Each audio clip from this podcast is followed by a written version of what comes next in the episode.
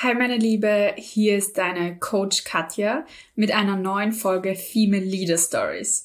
Es freut mich sehr, dass du wieder eingeschaltet hast und heute dabei bist bei einem extrem coolen Topic, nämlich wie du die Lieblingsleaderin in nur zwei Schritten deiner Mitarbeiterinnen, deiner Chef und Chefinnen, deiner Kollegen und Kolleginnen wirst und auch von dir selber.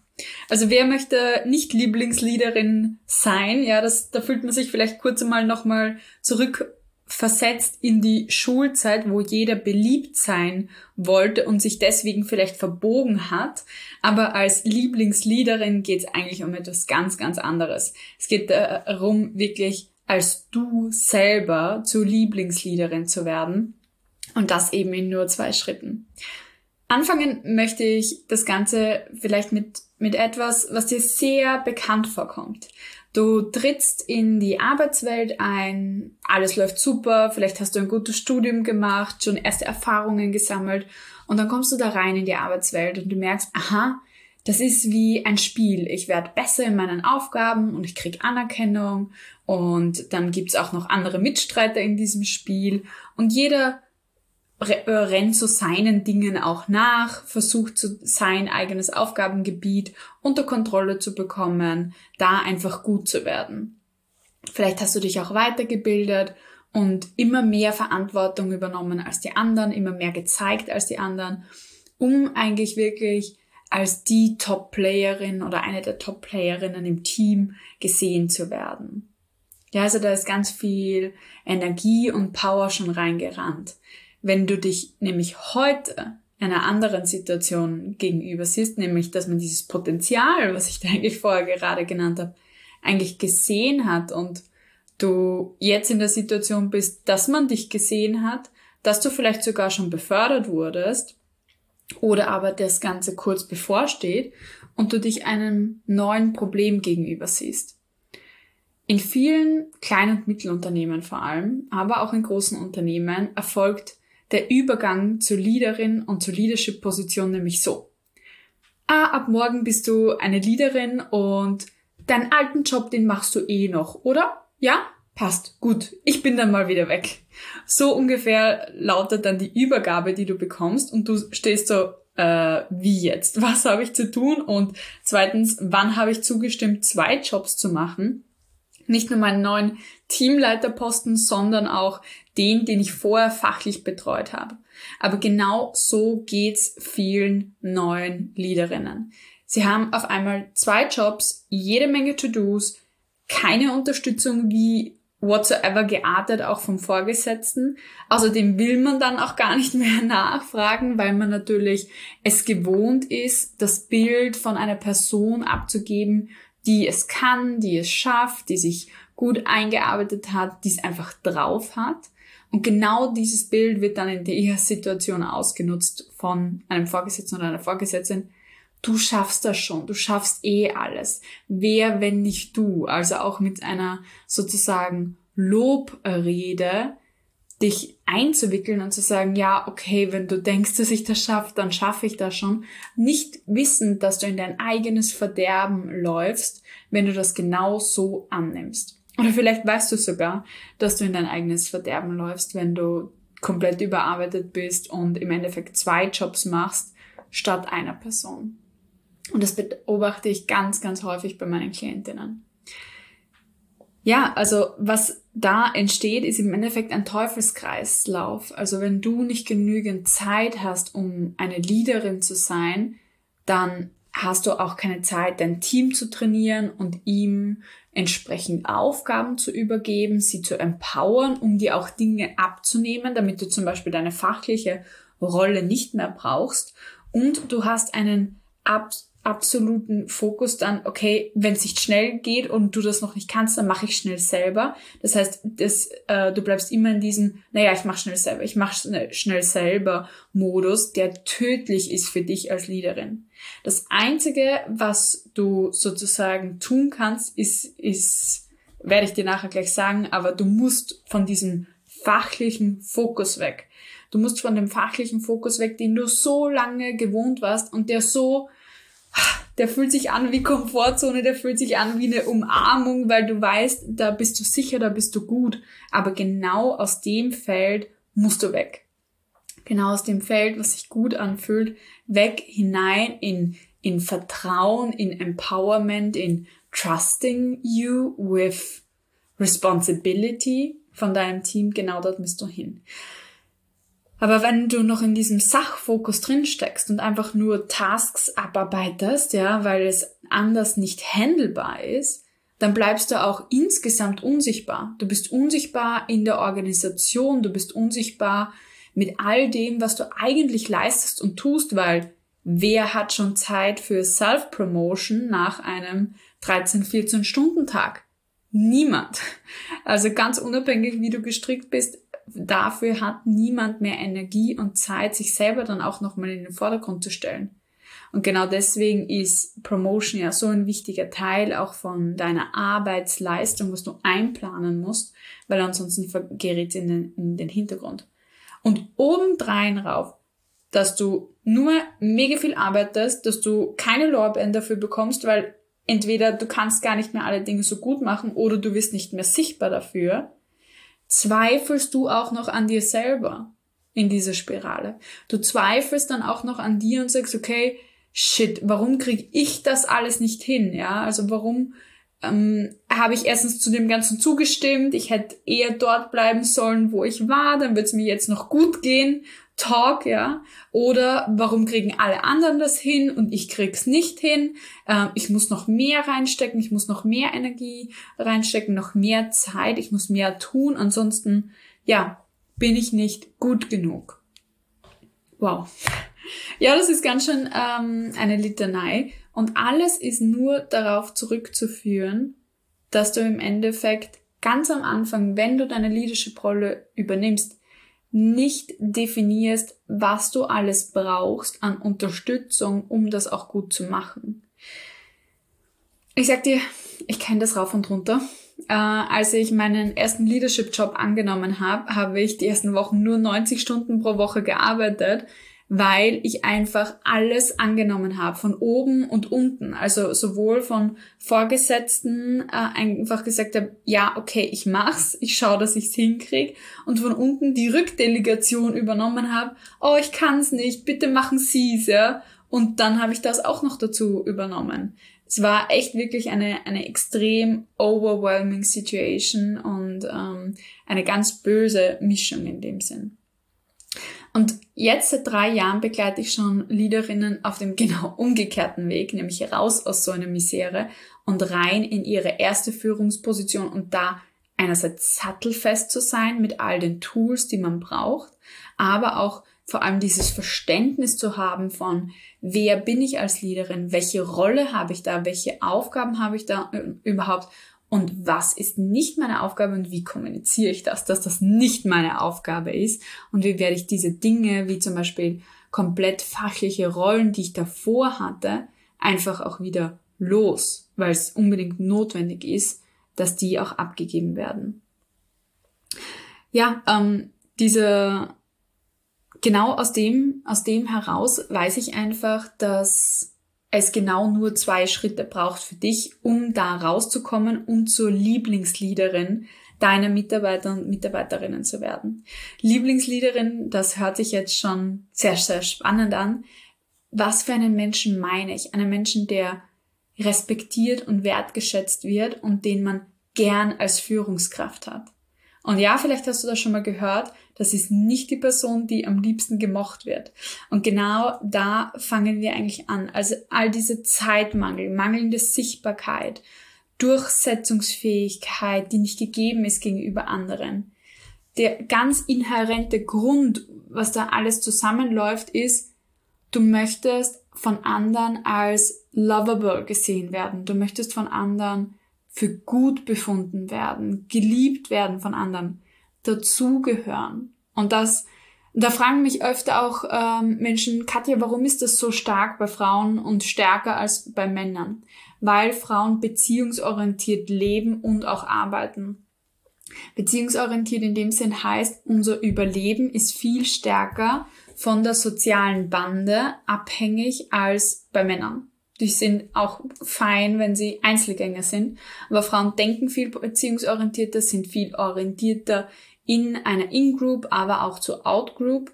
Und dementsprechend ist es für uns einfach so viel wichtiger, was andere Menschen über uns denken, ja. Wir machen uns viel mehr Gedanken darüber, was könnte der über mich denken, stehe ich gut da, mache ja keine Fehler, werde ich eh nicht verstoßen aus der Gemeinschaft, sondern ich möchte dazugehören, ich möchte zur Party eingeladen werden, ich werde mal nett und lieb sein, weil jeder mag jemanden, der nett und lieb ist und der einem Geschenke bringt und Kuchen bäckt und ja, einfach da ist für die anderen und all die Dinge macht, die die anderen nicht tun wollen.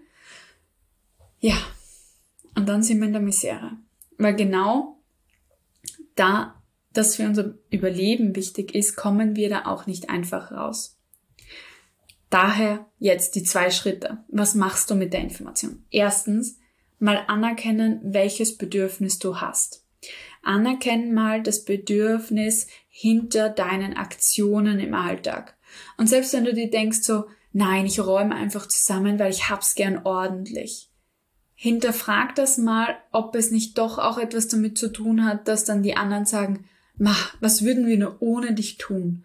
Nie wird's hier sauber sein, ohne dass du die Büroküche aufräumst. Oder, oder, oder, ja. Hinterfrag mal, was dein Bedürfnis hinter dem ist, dass du Karriere machen möchtest, dass du überhaupt gut sein möchtest in deinem Job. Was ist der Hintergrund? Und ganz, ganz häufig ist der Hintergrund Anerkennung. Ja, wir wollen als wertvoll gesehen werden.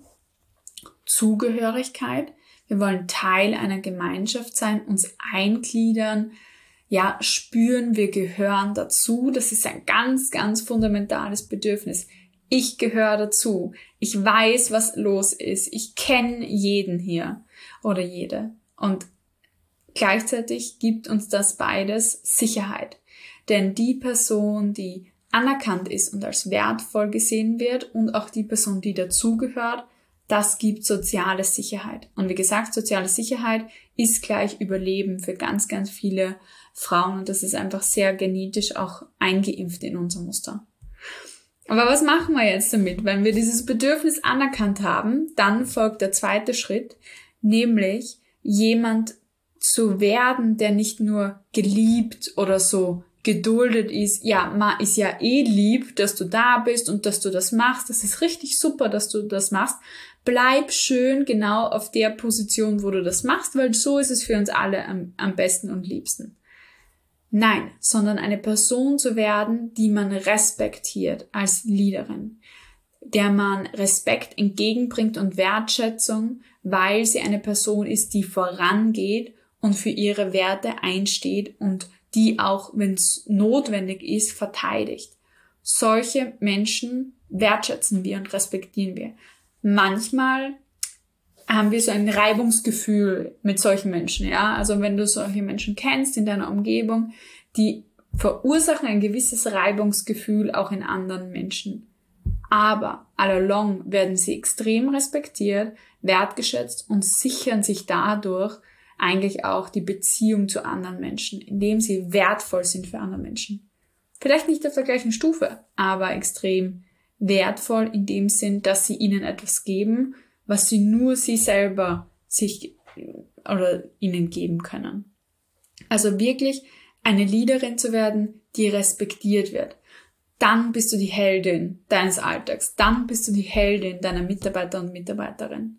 Und dann kannst, und jetzt kannst du dir gleich mal die Frage stellen, welche Art von Person würde ich denn respektieren? Also nicht mögen oder so, sondern wirklich respektieren. Dann hast du die Antwort darauf, was du in Schritt zwei tust, um Lieblingsleaderin deiner Mitarbeiter zu werden. Und wenn du dir jetzt denkst, ja, zwei Schritte, super und wieder cooler Impuls, Katja, stopp. Dann machst du jetzt hier einfach nochmal Stopp. Nämlich, ich möchte dich nochmal darauf hinweisen, dass das, was ich dir jetzt gerade mitgeteilt habe, in diesen zwei Schritten, es geht nicht nur um Leadership. Es geht auch nicht nur um deine Karriere und dass du dort anerkannt und wertgeschätzt wirst. Es geht vielmehr auch um deine Gesundheit, ja. Also dieser immanente Zeitmangel, Druck und Stress von Bad Leadership, schlägt sich zu 100% auf deine Gesundheit über. Und auch um deine Work-Life-Balance, ja.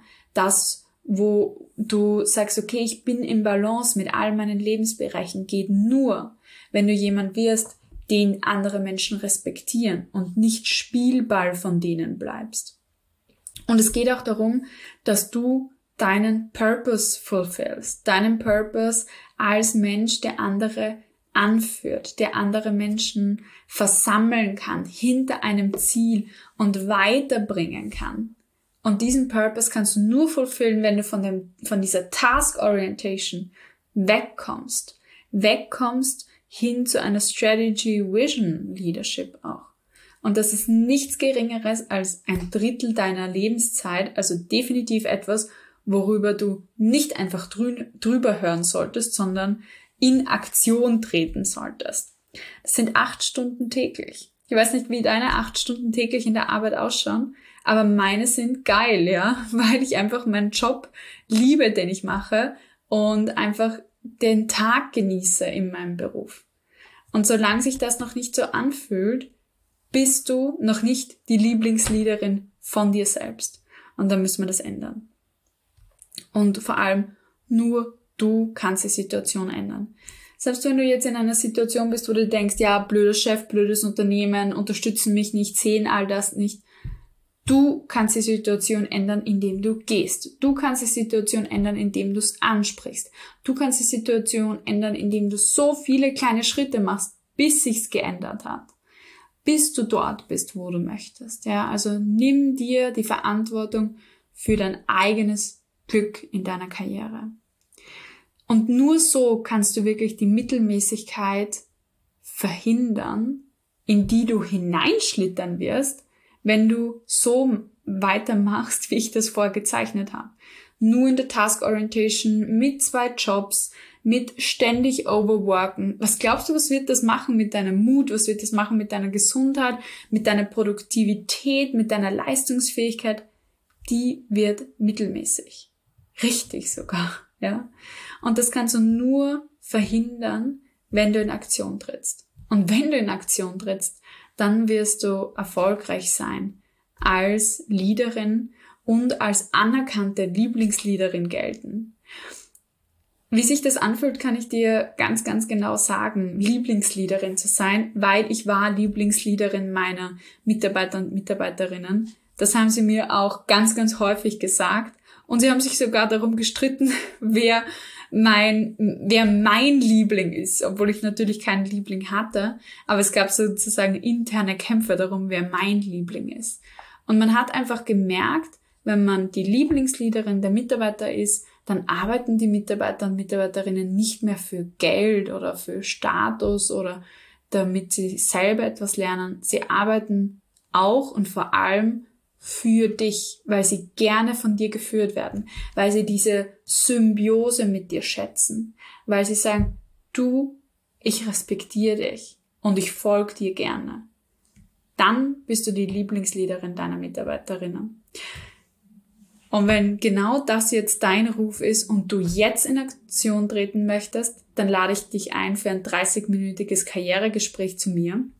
Und wir besprechen genau das, wie du eigentlich deine Bedürfnisse sehen kannst, hinterfragen kannst und dann die Person werden kannst, die respektiert wird, die Person werden kannst, die Lieblingsleaderin ist. Weil eins ist schon mal ganz sicher, das kann ich dir mitgeben. Das alles ist möglich und ist auch möglich für dich. Denn Leadership ist lernbar. Die Haltung einer Leadership ist lernbar. Die, die Tools dahinter sind lernbar. Alles davon ist lernbar. Du musst nur willens sein, es zu tun. Und mit den Worten verabschiede ich mich heute für, von dir. Es war hier deine Katja in Female Leader Stories und ich freue mich schon auf ganz, ganz bald. Lass mir doch gerne einen Kommentar da im Apple Podcast Store oder im Spotify Store oder schreib mir auch auf LinkedIn, wenn du Lust hast und mit mir in die Diskussion gehen möchtest. Alles Liebe und bis bald, deine Katja. Was denkst du über diese Karrierestory? Hinterlasse uns eine Rezession, einen Kommentar im Store. Ich freue mich auf dein Feedback. Bis bald.